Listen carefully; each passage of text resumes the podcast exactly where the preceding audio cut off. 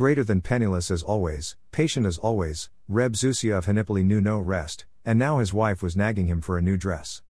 In the end, he had no option but to somehow put together the money needed.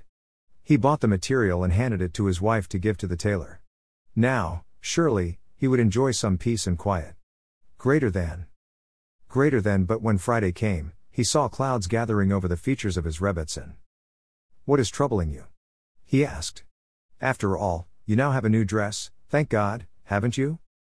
The Rebbetzin told him that when the tailor had brought her the finished garment, he had let out a deep sigh. When she asked him what lay behind it, he had told her that when the young man who was to marry his daughter had seen him sewing a dress, he had assumed that it was for his bride. When he had discovered that it was not, he was so angry that the poor tailor was sorely distressed. So, concluded the Rebbetzin, I immediately took the dress and gave it to the tailor as a gift for the bride. But did you pay him for his work? Asked Reb Zusia. No, answered his wife, but I gave the whole dress as a gift. How on earth could you ever consider cheating the man of his wages? Protested Reb Zusia.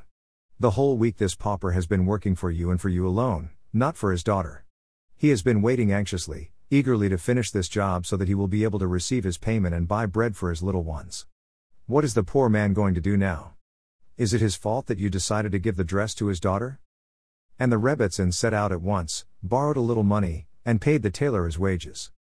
From a treasury of Hasidic tales on the Torah written by Rab S. Y. Zevin translated by Uri Kaploun.